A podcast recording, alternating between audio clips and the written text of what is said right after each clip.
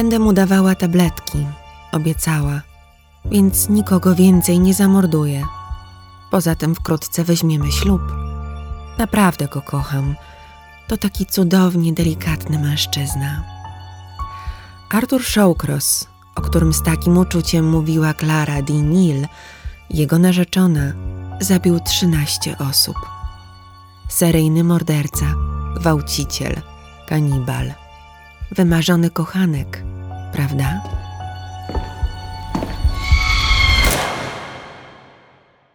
Arthur John Shawcross urodził się w szpitalu wojskowym w miasteczku Kittery w stanie Maine wczesnym rankiem 6 czerwca 1945 roku, dwa miesiące przed terminem porodu. Był najstarszym spośród czwórki dzieci 21-letniego Artura Roya Shawcrossa i 18-letniej wówczas Elizabeth Bessie Shawcross. Bessie zabrała małego Artura dwa tygodnie po jego urodzinach do Watertown w stanie Nowy Jork do swojej szwagierki. Tam chciała poczekać na powrót męża, który wciąż odbywał jeszcze służbę wojskową. Zamieszkali wszyscy razem w domku na wsi, na północny zachód od Watertown, w pobliżu Brownville, w sąsiedztwie licznej rodziny Shawcrossów, stąd nazwano ten rejon Shawcross Corners. Trzynaścioro dzieci z trzech domów wychowywało się wspólnie.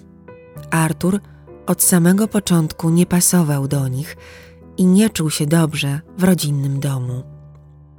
Moczył się od narodzin młodszego brata Jimiego. Mówił jak małe dziecko, aż do ukończenia sześciu lat.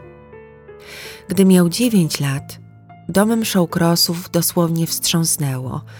Jego matka dowiedziała się, że mąż ma inną kobietę i dziecko w Australii. Urządziła swojemu małżonkowi piekło. Mężczyzna wycofał się z życia domowego, ale nie opuścił rodziny. Artur nie miał problemów z nauką, jednak w szkole łobuzował i był agresywny. Uciekał z domu do babci, zwracał na siebie nieustannie uwagę.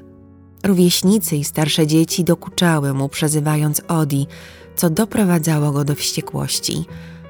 On natomiast prześladował młodszych. Późniejsze testy wykazały, że jego IQ wynosiło 86, czyli znacznie poniżej średniej. Stopniowo nauka sprawiała mu coraz większe problemy. Odstawał od reszty klasy. Wciąż moczył się w łóżku, stał się odludkiem, wędrował samotnie po lesie, mówiąc do siebie, wrzeszcząc, uderzając kijem niewidzialne istoty. Szkołę porzucił w wieku 15 lat. Miał obsesję na punkcie seksu, odkąd pamiętał. Opowiadał, że matka zmuszała go do seksu oralnego, gdy miał 7 lat, a potem przez kilka lat kontynuowała molestowanie syna. Istnieje też wersja, że w seks wprowadziła go ciotka Tina, którą zaspokajał oralnie. Od tamtej pory był to jego ulubiony rodzaj intymności seksualnej. Jako czternastolatek uprawiał seks ze swoją o dwa lata młodszą siostrą, Ginny, i kuzynką Lindą. Warto dodać, że siostra nie potwierdzała jego słów.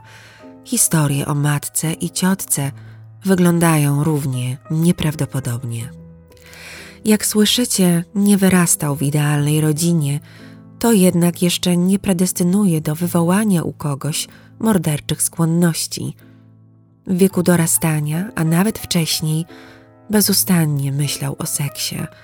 Masturbował się często, uprawiał seks oralny z kolegami i koleżankami, kopulował ze zwierzętami, podobno z krową, koniem, kurczakiem i owcami. Najważniejszy jednak był dla niego seks oralny. Przy penetracji szybko tracił erekcję. Twierdził też, że jako nastolatek został napadnięty przez nieznajomego mężczyznę, który wciągnął go do swojego samochodu i brutalnie zgwałcił. Połączenie bólu i przyjemności stało się dla niego czymś nierozerwalnym. Po porzuceniu szkoły Artur pracował dorywczo w wielu miejscach i dokonywał drobnych kradzieży, na których go od czasu do czasu przyłapywano. W wieku 19 lat ożenił się po raz pierwszy. Małżeństwo trwało tylko trzy lata. Po rozwodzie pożegnał się z żoną i swoim półtorarocznym synem, zrezygnował z praw rodzicielskich i nigdy więcej go nie widział. Armia Stanów Zjednoczonych upomniała się o niego w kwietniu 1968 roku. Został zwerbowany do walki na wojnie w Wietnamie. Tuż przed wyjazdem ożenił się po raz drugi z Lindą Neary. Służył w czwartej kompanii zaopatrzeniowej i transportowej czwartej dywizji piechoty. Z wojny nie przywiózł traumy, lecz triumfalne opowieści. Tam nauczył się zabijać. Bezkarnie. Chwalił się, że dopadł dwie młode Wietnamki ukrywające broń w wydrążonym drzewie w lesie. Jednej strzelił w głowę, drugą przywiązał do drzewa. Postrzelona dziewczyna jeszcze żyła, gdy odcinał jej głowę. Umieścił ją na słupie, jako przestrogę dla Wietkongu. Odkroił kawałek mięśnia z uda kobiety, upiekł nad ogniskiem i zjadł. Druga Wietnamka cały czas patrzyła na ten horror, przywiązana do pnia. Z nią uprawiał seks oralny, zgwałcił, strzelił jej w głowę i okaleczył ciało. Przyznawał się też do napaści na inne kobiety i dziewczynki wietnamskie. Trudno ocenić, czy mówił prawdę. Nigdy nie był na pierwszej linii walk. Służył w dziale zaopatrzenia, organizował dystrybucję amunicji, przemieszczając się helikopterem. W dżungli widział wiele, o wiele za dużo, gdy amerykańscy żołnierze poddawali torturom wietnamskie kobiety. Wrócił cały i zdrowy fizycznie do Stanów Zjednoczonych w 1969 roku. Służbę kontynuował w Fort Sill w Lawton w Oklahomie. Po powrocie Linda, druga żona, zauważyła, podobnie jak psychiatra wojskowy, że Shawcross czerpie przyjemność z wzniecania pożarów. Był też agresywny wobec Lindy, zwłaszcza gdy dowiedział się, że wydała wszystkie pieniądze, które przysyłał jej z wojny i spotykała się z innym mężczyzną. Ponieważ podnosił na nią rękę, trafił pod obserwację psychiatry wojskowego. Lekarz sugerował terapię i pobyt w szpitalu psychiatrycznym. Linda jednak nie ufała lekarzom. Należała do stowarzyszenia Christian Science, dla którego źródłem wiedzy jest wiara, a metodą leczenia modlitwa. Odmówiła podpisania dokumentów, dzięki którym Arthur zostałby wysłany na leczenie. Dwa lata później jej niezrównoważony mąż zabije dwójkę dzieci. Shawcross życie cywila rozpoczął już w nowym miejscu. Wraz z Lindą osiedli w Clayton w stanie Nowy Jork. Żona długo z nim nie wytrzymała. Przestępczy temperament nabierał rozmachu. Shawcross podpalał i dokonywał włamań. Trafił na pięć lat do więzienia w Attica, przeznaczonego dla najbardziej niebezpiecznych przestępców. Po sześciu miesiącach, we wrześniu 1971 roku, wybuchł bunt więźniów. W ciągu kilku dni zginęły 43 osoby, w tym osadzeni i pracownicy jednostki. Shawcross karę ukończył w Obern. Odsiedział ledwie 22 miesiące z zasądzonych pięciu lat więzienia. Zwolniono go w październiku 1971 roku za dobre sprawowanie oraz pomoc udzielaną strażnikowi podczas zamieszek w Attica. Powiedzmy, że wrócił do normalnego życia w rodzinnym Watertown. Linda rozwiodła się z nim, gdy był jeszcze za kratami – Teraz podjął pracę w Wydziale Robót Publicznych jako złota rączka i ożenił się po raz trzeci.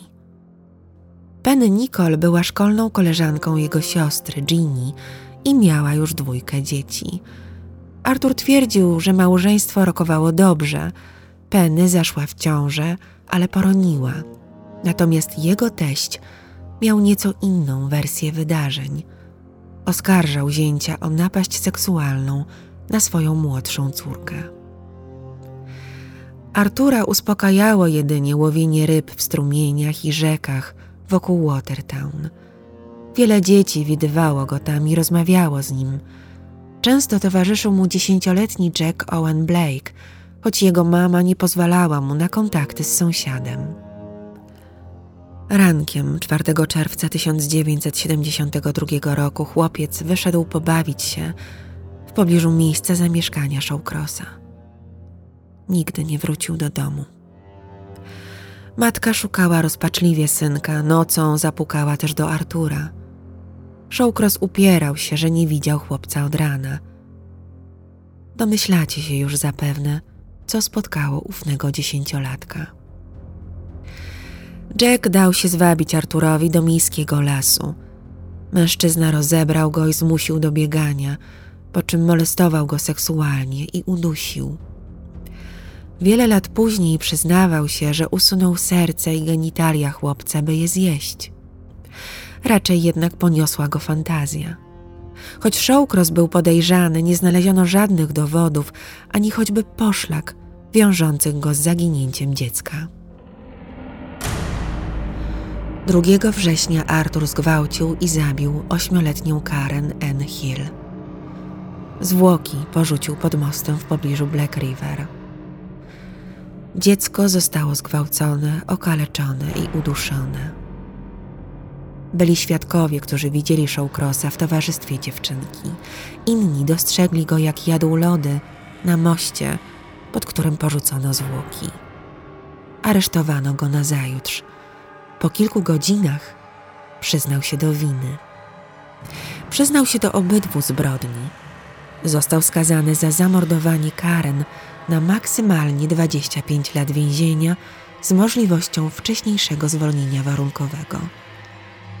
Niska kara wynikała z ugody, jaką oskarżony zawarł z prokuratorem okręgowym hrabstwa Jefferson, Williamem McClaskim. Jedyne, co liczyło się w akcie oskarżenia, to przyznanie się do winy po aresztowaniu. Za zamordowanie małego Johna nigdy nie został skazany, choć przyznał się do gwałtu i zbrodni, a policji pokazał miejsce ukrycia zwłok, do których wracał, by uprawiać z nimi seks. Karę odbywał najpierw w Watika, a następnie w nowojorskim Greenhaven, więzieniu o maksymalnym zabezpieczeniu – gdzie przesiedział od 1972 do 1987 roku. Odbył karę niecałych 15 lat, z czego pierwsze 8 lat starał się unikać współwięźniów. Zabójcy dzieci nie cieszą się popularnością w zakładach zamkniętych. W tym okresie brał udział w bójkach, kradł, podpalał, odmawiał opuszczania celi. Jednak po latach stał się wzorowym więźniem. Psychiatrzy badali go wiele razy. Każdy stawiał nieco inną diagnozę. Żaden jednak nie dostrzegł zmian neurologicznych ani potwierdzenia uroin czy halucynacji. Shawcross cierpiał na głęboką depresję i za dużo fantazjował. Ostatni wpis w jego aktach brzmiał – Wydaje się być normalną osobą, która wie, że postąpiła źle i chciałaby pomóc sobie wrócić na właściwą drogę, aby ostatecznie powrócić do społeczeństwa. Intrygujące, że ktoś przekreślił słowa normalna osoba i napisał nad nimi ołówkiem psychopatyczny zabójca. W więzieniu odbył kursy ślusarstwa i ogrodnictwa – Doradzał też psychiatrom przy zajęciach z innymi pacjentami. W normalnych okolicznościach zachowywał się zgodnie z powiedzmy normą. Wystarczyło jednak poddać go stresowi, a z osoby pasywnej stawał się drapieżnikiem. Nie był w stanie powstrzymać na wodzy swoich popędów. W 1985 roku ukończył szkołę średnią w więzieniu, a nawet zapisał się na kursy uniwersyteckie na Penn State University. Jednak kolejni lekarze i komisje do spraw zwolnień warunkowych nie widziały dla niego miejsca w społeczeństwie. Mimo to w marcu 1987 roku wypuszczono go na wolność.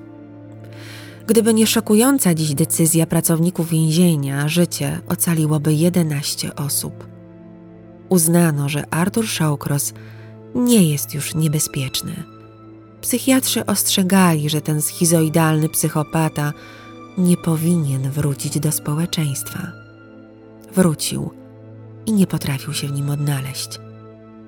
Nikt nie chciał mieć za sąsiada byłego więźnia i mordercy. Żaden pracodawca nie chciał dać mu zatrudnienia. Pomieszkiwał wraz z nową dziewczyną, poznaną korespondencyjnie Rosemary Wally, w Binghampton w stanie New York, potem w Delhi i Fleischmans. W Binghampton kuratorzy do spraw zwolnień warunkowych zadali bardzo słuszne pytanie. Posłuchajcie.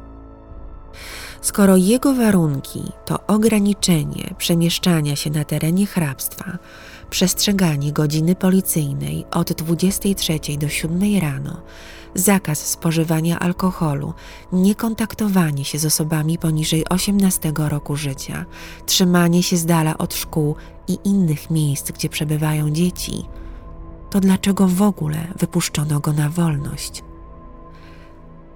Po interwencji prokuratora 29 czerwca 1987 roku Shawcross i Rosemary zamieszkali w hotelu w Rochester. Lokalne władze nie wiedziały, a powinny były, że do miasta przybył dopiero co zwolniony warunkowo morderca. Arthur zdobył zatrudnienie w firmie gastronomicznej, gdzie pakował sałatki do pudełek. Shawcross i Rosemary zostali w Rochester na dłużej. W październiku przenieśli się do domu przy 241 Alexander Street. W Boże Narodzenie Arthur planował przedstawić rodzinie nową dziewczynę. Bliscy jednak odmówili przyjazdu. Lekko wytrąciło go to z równowagi. Rodzina zwróciła również prezent gwiazdkowy, który wysłał do Watertown. Arthur w tym właśnie czasie nawiązał romans ze wspomnianą na początku odcinka Klarą Nil. Często pożyczał od niej samochód. Wybierał się nim na polowania. Od marca 1988 roku Shawcross rozpoczął serię mordów, głównie na prostytutkach w okolicach Rochester. 18 marca pojechał na rowerze do Klary, Pożyczył od niej auto Dodge'a Omni i jeździł bez celu po okolicy. Przy Lake Avenue, niedaleko rzeki Genesee, dotarł do miejsca, gdzie gromadziły się prostytutki i handlarze narkotyków. Zaczepiła go na swoje nieszczęście 27-letnia Dorothy Dotsy Blackburn. Zatrzymał się. Zgodził się na płatny seks na parkingu za magazynem – Zaproponował wzajemny seks oralny i zapłacił 30 dolarów z góry. Dziewczyna rozebrała się i wypełniła jego polecenie. Shawcross utrzymywał, że ugryzła go w penisa i dlatego wpadł w szał. Ugryzł jej waginę i ścisnął dziewczynę za gardło. Straciła przytomność. Pojechał z nią w okolice swojego ulubionego miejsca do wędkowania. Gdy odzyskała przytomność, zaczęli się kłócić – udusił ją. Do północy siedział ze zwłokami w aucie. W środku nocy wysiadł, zabrał ciało na most i wrzucił do lodowatej wody. Ubrania i rzeczy kobiety wyrzucił do śmietnika. Następnego dnia umył samochód i zwrócił Klarze. Od tamtej pory bywał wiele razy przy Lake Avenue. Miejscowe prostytutki znały go pod imieniem Mitch. Ciało Dotsi znaleziono sześć dni później w rzece. Woda usunęła do wody. Jedyny specyficzny ślad, jaki pozostał na zwłokach, to rana po odgryzieniu kawałka waginy. Do lipca Artur nikogo nie zabił. Dopiero gdy zwolnił go szef, który poznał przeszłość Showcrossa, uderzył ponownie. 9 lipca zginęła 28-letnia prostytutka Anne-Marie Stephen, kolejna, którą zabrał w pobliże rzeki i mostu. Rozgniewał się, gdy naśmiewała się z jego problemów z erekcją. Uderzył ją pięścią, upadła na ziemię. Starając się uciec przed nim, wczołgała się do wody. Poszedł za nią i złapał za gardło pod wodą i trzymał tak długo, aż się utopiła. Nic nie zrobił z ciałem. Puścił je luzem w wodzie. Nie chciało mu się go ukrywać. Znaleziono je dopiero we wrześniu. Utknęło w dole rzeki. Shawcross dostał kolejną pracę przy pakowaniu sałatek. Życie wróciło na stabilne tory. Powstrzymywał się od zabijania przez rok. Od lipca do grudnia 1989 roku zabił dziewięć, a być może nawet dziesięć kobiet. Trzecia ofiara nie była prostytutką. 59-letnia bezdomna Dorothy Killer pracowała jako kelnerka w jadłodajni. Nawiązał z nią przyjaźń, a potem romans. Pewnego razu na jej własne życzenie zabrał ją ze sobą na ryby. Po romantycznym dniu spędzonym na plaży, seksie i łowieniu ryb, schronili się przed deszczem i wdali w sprzeczkę. Kobieta zagroziła, że wyjawi Rose i Klarze prawdę o jego zdradach. Wpadł w szał, podniósł niewielką kłodę i uderzył w bok głowy Doroty. Zmarła na miejscu. Ciało ukrył pod zwalonym drzewem. Kilka miesięcy później wrócił na miejsce zbrodni i wrzucił czaszkę do rzeki. Zwłoki Dorothy odnaleźli rybacy w październiku. Nikt jednak nie powiązał Shawcrossa z jej zaginięciem i gwałtowną śmiercią.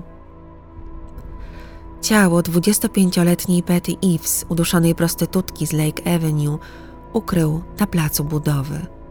22-letnia Frances Brown udusiła się jego penisem podczas seksu oralnego. Mimo to kontynuował seks po jej śmierci. Media wyczuły seryjnego mordercę kobiet w okolicy. Zyskał przydomki nocny prześladowca z Rochester, dusiciel z Rochester, morderca z nad Genesee River. Dziennikarze porównywali jego zbrodnie do tajemniczego Green River Killer, czyli jak się okaże po latach, do Garego Ridgewaya. Jedną z kolejnych ofiar Artura była przyjaciółka jego i Rose, częsty gość w ich domu, June Stotts. Spotkał ją nad rzeką w pewien październikowy, ciepły dzień. Pojechali razem na przejażdżkę na plażę, gdzie karmili ptaki i spacerowali, by w końcu udać się w ustronne miejsce i uprawiać seks. W trakcie stosunku Shawcross udusił ją, martwą rozciął nożem, by szybciej doszło do rozkładu. Zwłoki przykrył kocem i zostawił. W tym samym miesiącu zginęły kolejne dwie prostytutki. Jego najmłodsza ofiara miała 20 lat, najstarsza, jak mówiłam, 59. Dziewięć z nich było prostytutkami. Większość kobiet udusił lub zatłukł na śmierć. Ciała okaleczał, co przynosiło mu ogromną satysfakcję seksualną i porzucał w okolicach rzeki Genesee. Ofiary zginęły na terenie hrabstwa Monroe. Tylko jedna, Liz Gibson, straciła życie w sąsiednim hrabstwie Wayne. W tym przypadku profilowanie kryminalne jedynie komplikowało sprawę. Detektywi z pomocą psychologów kryminalnych rozróżniali zbyt wiele modus operandi, przypisując zbrodnie kilku nieznanym sprawcom. Sprytny Shawcross podpytywał policjantów w barach o postępy w śledztwie. Na szczęście nie wszystko mu zdradzono. Przedostatnia ofiara Shawcrossa, atrakcyjna 33-letnia June Cicero, zginęła 17 grudnia 1989 roku. Ciało zrzucił z mostu nad rzeką Salmon. Dwa dni później wrócił z małą ręczną piłą i wyciął waginę z zamarzniętych zwłok, by potem ją zjeść. Ostatnia ofiara, dwudziestoletnia czarnoskóra Felicia Stevens, straciła życie w podobny sposób. Ciało porzucił tam, gdzie zwykle. Zwłoki June Stotts zlokalizowano 3 stycznia. Dwa dni później policja aresztowała Shawcrossa. Posłużono się fortelem. Po znalezieniu ciała nie usunięto go z zamarzniętej rzeki, spodziewając się, że sprawca wróci, by na nowo przeżywać przyjemność zabijania. I tak też się stało.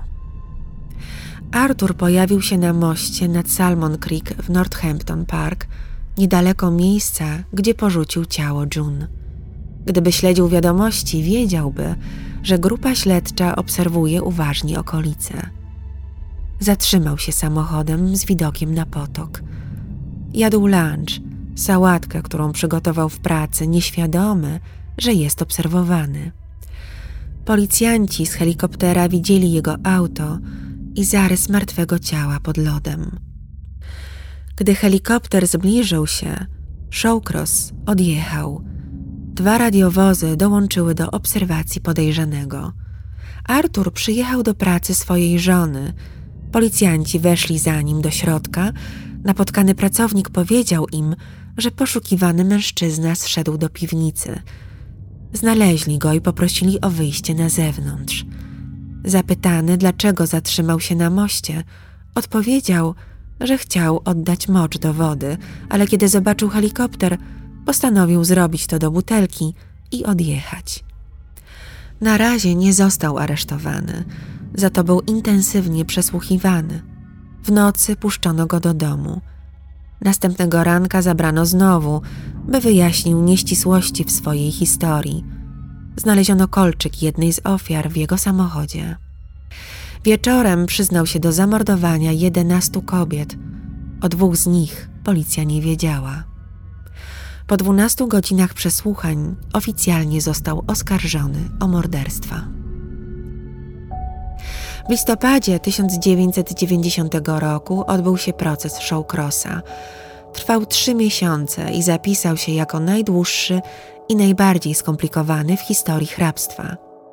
Był transmitowany na żywo w telewizji i cieszył się sporą popularnością.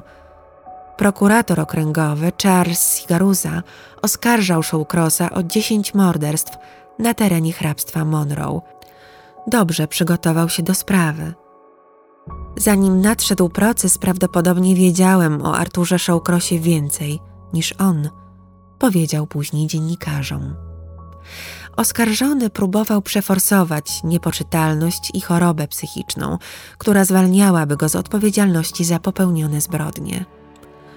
Psychiatra sądowa Dorothy Lewis podtrzymywała, że doznał uszkodzenia mózgu, posiadał osobowość mnogą, czyli tzw. Tak dysocjacyjne zaburzenie osobowości oraz zespół stresu pourazowego z powodu molestowania w dzieciństwie i udziału w wojnie w Wietnamie. Według Louis, Shawcross był tylko narzędziem prawdziwego mordercy, którym była Bessie, jedna z jego osobowości. Nalegała, by osadzono go w szpitalu psychiatrycznym. Obecni na sali, jak i widzowie w telewizji, nie mogli wysłuchać zeznań na żywo samego oskarżonego. Emitowano jedynie nagrania wideo z przesłuchania prowadzonego w stanie hipnozy przesłuchiwała mordercę Dorothy Lewis. Odpowiadał jej piskliwym, kobiecym głosem, że był kanibalem w XIII-wiecznej Anglii. Opisał stosunki kazirodcze z siostrą i matką, jak również makabryczne sceny wojny w Wietnamie. Opowiadał, że głos matki, Bessie, kazał mu zabijać i okaleczać jego ofiary.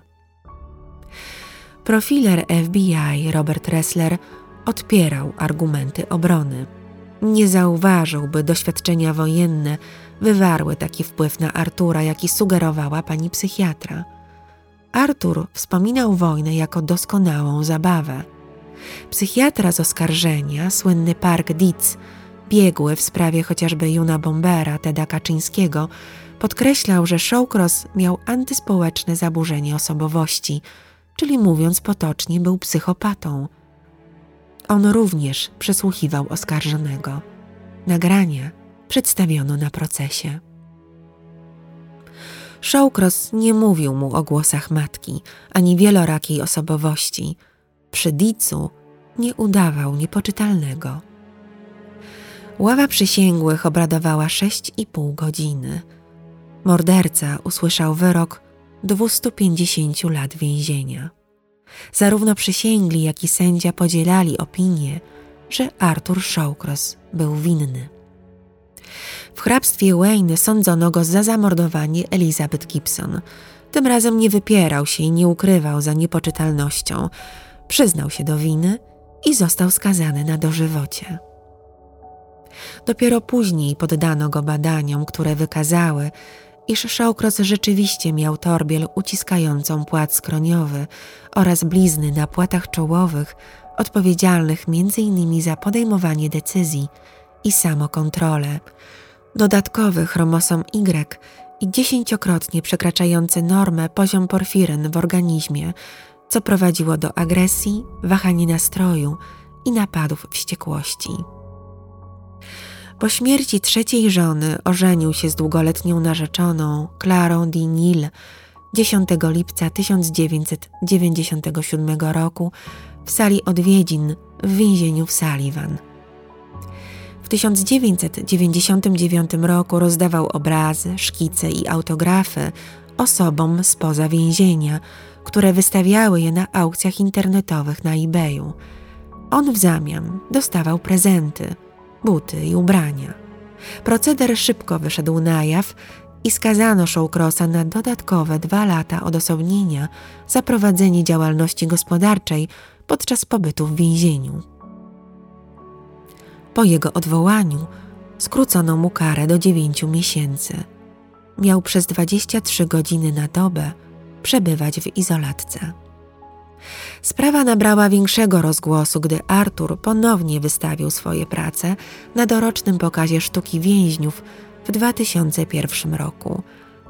Wystawił obrazy z motylami, skrzydlatymi końmi oraz portret m.in. księżnej Diany.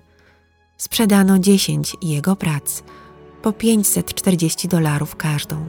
W kolejnym roku wprowadzono odnoszący się do wszystkich osadzonych zakaz sprzedaży dzieł sztuki wyprodukowanych w więzieniach.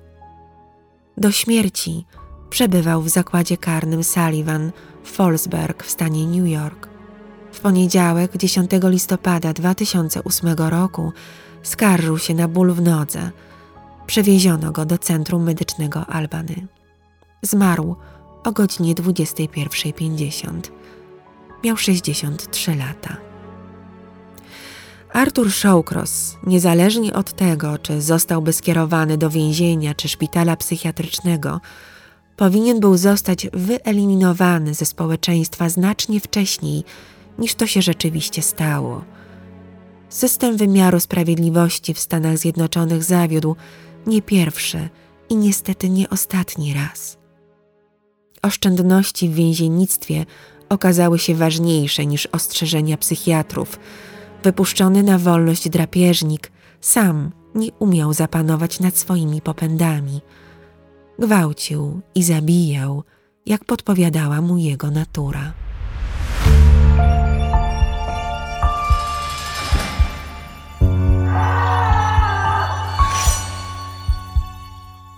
Dziękuję za Waszą uwagę. Zapraszam po więcej historii i makabry. Do usłyszenia. Renata z worka kości.